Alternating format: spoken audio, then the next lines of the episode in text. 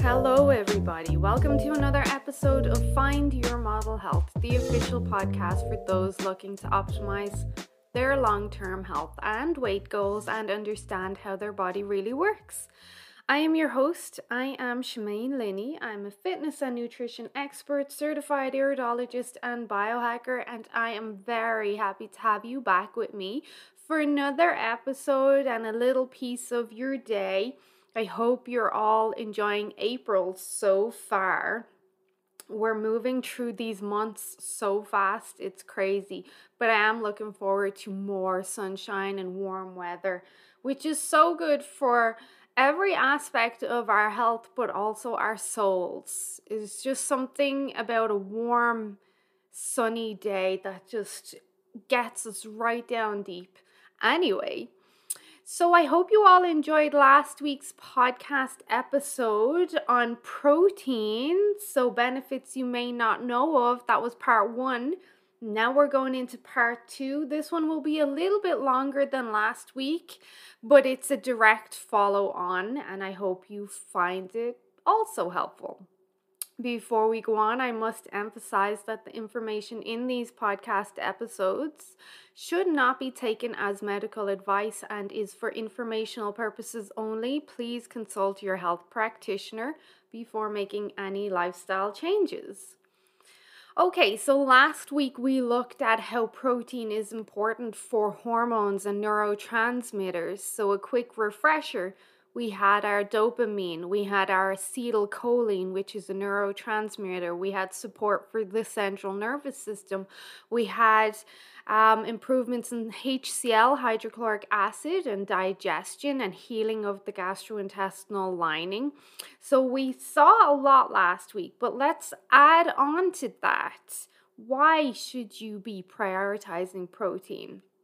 Almost everybody agrees that protein is important. And most people do eat enough protein to prevent deficiency, but most people don't eat enough to optimize their health and their body and their results. So you see the difference there. There's some who are eating just enough to prevent a deficiency and to get by, basically. They're just getting by with the protein they consume every day. And then there's a small select group of people, usually in the fitness or health industry, that totally prioritize protein because they know it optimizes them on every level, including the hormones and neurotransmitters I spoke about in the last podcast episode. And there's numerous studies that suggest a high protein diet has major benefits not just for the stuff we learned about last week, but also your metabolic health and your fat loss or weight loss goals too. So, we're going to go through a few of these.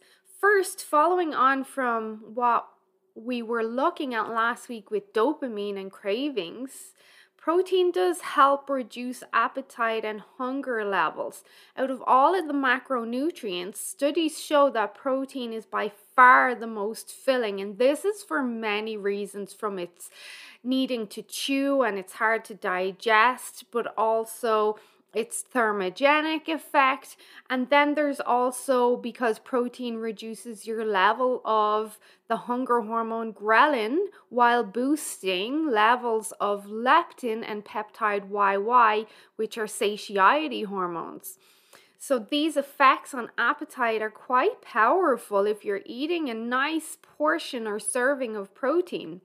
In one study, increasing protein from 15% to 30% of calories made overweight women eat 441 fewer calories each day without intentionally restricting anything.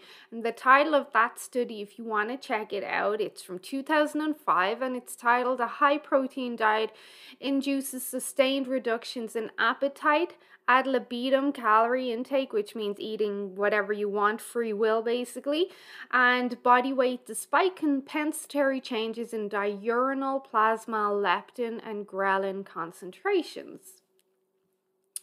So then we have if you want to lose weight, there's a lot of other studies that say considering replacing some of your carbs and fats with protein is a simple adjustment and can return results in dividends.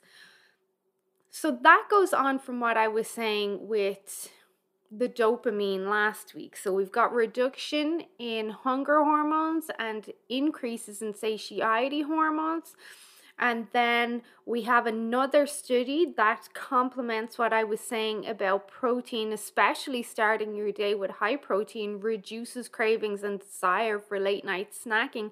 So, this study was done in overweight, overweight men, showing that increasing protein to 25% of calories reduced cravings by 60% and the desire to snack at night by half. And that goes back to what I discussed in last week's episode, so go back and check that out. Uh, and then there was another study in overweight adolescent girls found that eating a high protein breakfast reduced cravings and late night snacking, and that is from that improvement and slow release of dopamine throughout the day. So, protein is really important. Now, we obviously, most of us know about protein and muscle mass and strength because protein is the building block of life. And everything that grows or heals or regenerates needs protein, and that's where your essential amino acids come in that we get out of our animal products. So, eating adequate amount of protein helps you maintain your muscle mass and promotes muscle growth when you're doing strength strength training and some sort of resistance training, numerous studies show that eating plenty of protein can help increase muscle mass and strength. So, if you're physically active or you're lifting weights or you're trying to gain muscle or change your body composition or even lessen the appearance of loose skin and cellulite, this is where your protein comes in. And protein, as many of us know, helps to prevent muscle loss, which is sarcopenia, and dynapenia which is the loss of muscle strength as we get older, but also during weight loss. Because if you're on some sort of weight loss or fat loss campaign and you're not eating properly and you're being very restrictive with calories and you're over exercising, even if the scales is going down, there's a very high chance or likelihood that that actually is your body's catabolic. You're eating into your own muscle. Um, so the scales might be going down, but not in a good way. And as you eat into or break down your own muscle, then you're also lowering your basal metabolic rate. So now your metabolism slows down, and here you're setting yourself up for rebound weight gain, but also how that impacts your immunity and hormones and other stuff. Muscle is very important for a strong immune system, and um, I think I mentioned that about protein last week. Protein is very important for immunity, but it's something that's so much overlooked because people think of protein, gym, muscle. That that's it. That's kind of as far as their scope goes. But now we're seeing that it's a lot more to that. So, like I mentioned, though, muscle mass is a big part of your metabolism and your resting metabolic weight, um, which can increase fat burning. So, eating protein can be a big player in that fat burning mechanism because your body uses a lot of calories to digest protein. If you think of a really good steak, it's very chewy, it's very fibrous, it takes a lot of chewing to swallow, and then you think of how much energy your body takes to digest all those tight fibers too. So, this is um, referred to as the thermic effect of food or the thermogenic effect of food. So, protein, which is why I always encourage my clients to try chew their protein as much as possible. It's also great for facial muscle and structure. But the more fibrous or tough your protein is, the bigger that thermogenic effect is going to be. So, um, protein has a much higher thermic effect than fat or carbs, like up to 35% compared to maybe 5 or 15% of fat or carbs. So, high protein intake has been shown to significantly boost your metabolism and increase the number of calories you burn. And this can amount to 100 or more calories a day. And when you also consider the energy it takes to digest protein.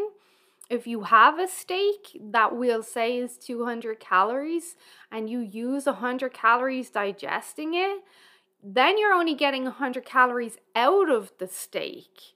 So you get less calories, but you're still getting all that good nutrition. You get the facial exercise from the chewing, you get the stimulation of hydrochloric acid in your digestive system, you get the healing mechanisms. So, so far, it's like nothing but pros. Um, and some research suggests you can even burn more. There was one study, a high protein group burned 260 calories per day than the low, more per day than the low protein group. That is equivalent to about an hour of moderate intensity exercise for most people. So that was a study done in 2015, and the title of that is Effective Protein Overfeeding on Energy Expenditure Measured in a Metabolic Chamber. Okay, so we have the fat burning, we have um, the cravings, we have the muscle building, we have your hormones, immunity.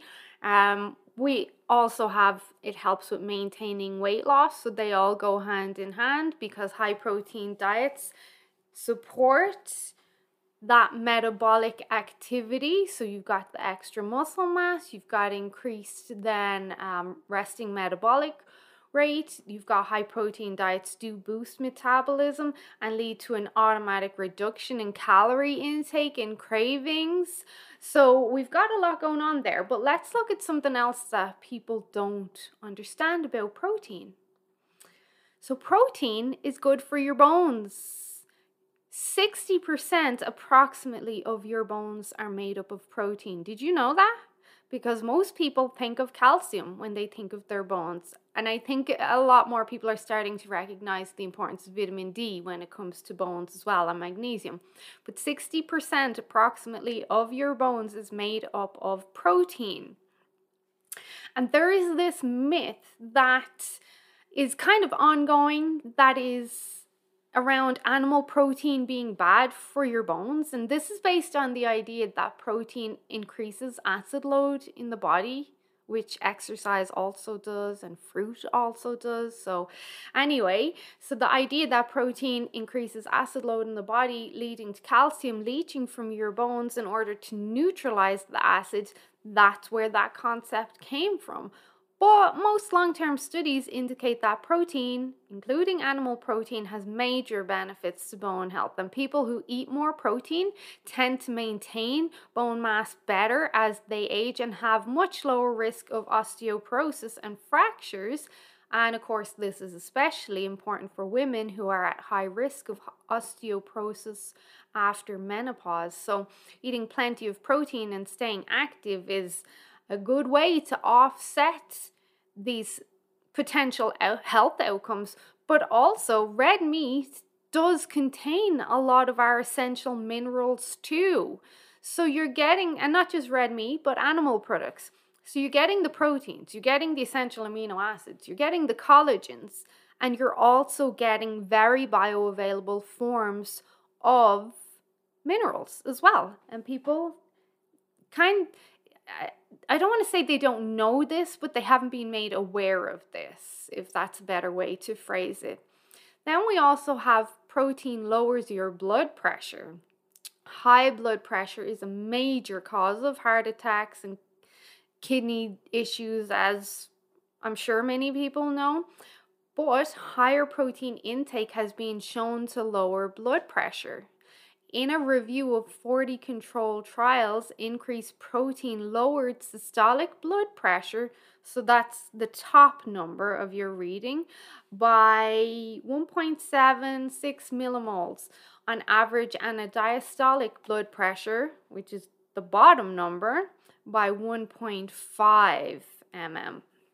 So, the title of that study, because I know people are going to be curious about this one, it's from 2010 and it's titled Dietary Protein and Blood Pressure Systemic Review. And then there was another study that found, in addition to lowering blood pressure, a high protein diet also reduced LDL, cholesterol, and triglycerides. Now, I don't want to say LDL are your bad cholesterol, even though that's what most people call them. But the research seems to be hit and miss. It's still out, the jury's still out, but for sure we know that triglycerides is a big key factor in cardiovascular issues. And if you want to look up that study, that study is in JAMA, and that study is from 2005 Effects of Protein monounsaturated fat and carbohydrate intake on blood pressure and serum levels. Okay, now I did mention high blood pressure and chronic kidney disease. A lot of people believe that a high protein diet intake harms your kidneys.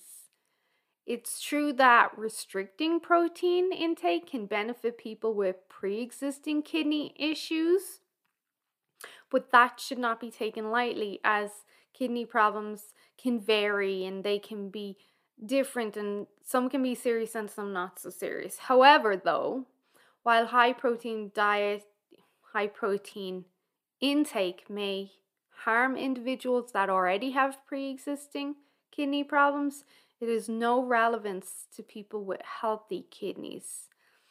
And also, I have to throw this in that one of the main causes of kidney issues is not protein. It's a poor diet, it's poor lifestyle, it's poor nutrition, it's excess processed foods and sugars and polyunsaturated fats and lots of Netflix and not enough sunshine and exercise. So it's not even the protein that causes the kidney issues.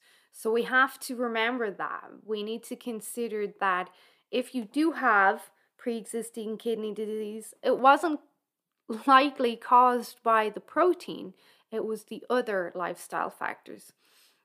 And numerous studies underscored that high protein diets have no harmful effects on people without kidney disease at all. So there's no reason for you to run from kidney from protein. Oh Lord. Okay, then um the last one, I'm going to leave it at this. Now, healing and regeneration is a big thing for me. Uh, it's what I specialize. I help people heal and regenerate and become their best and their strongest and their healthiest. Now, if we go back to what I was saying about protein helping suppress hunger and being an appetite modulator, protein as the day goes on, then, and we do see that appetite start to go down depending on what time you finish eating and what was in your last meal and all that. We do then get further beneficial effects, not from those hunger and satiety hormones, but from human growth hormone, which then comes in as long as you've set up um, conditions in your favor, shall we say, will come in and take then the nutrients and the essential amino acids from that protein you've consumed and put it to work. Basically, use it to heal and repair and regenerate your body. So, not just after injuries, but after the gym, after a hike, after a walk, whatever it is. So, protein is essential for helping your body repair and regenerate, and not just in the aspect of building tissue, but those essential amino acids are essential for everything for your bone, for your hair, for your nails, for your skin, for your stem cells, for your white blood cells, for uterine lining, for your heart muscle, for everything. Um, so, numerous studies demonstrate that eating more protein can help speed up recovery, and that includes after an injury. I'm going to cite one more study that's specific to injury, and this is from 2006 and it's in PubMed titled Energy Expenditure and Protein Requirements After Traumatic Injury. And I would throw in traumatic brain injury as well because protein is very much needed for healthy brain health as we saw in regards to how it affects hormones and neurotransmitters last week. So in summary um, higher protein intake is going to benefit most people. It's going to benefit like most people kind of eat around 15%, I would even say 10% of their calories from protein, which is enough to prevent that deficiency I mentioned.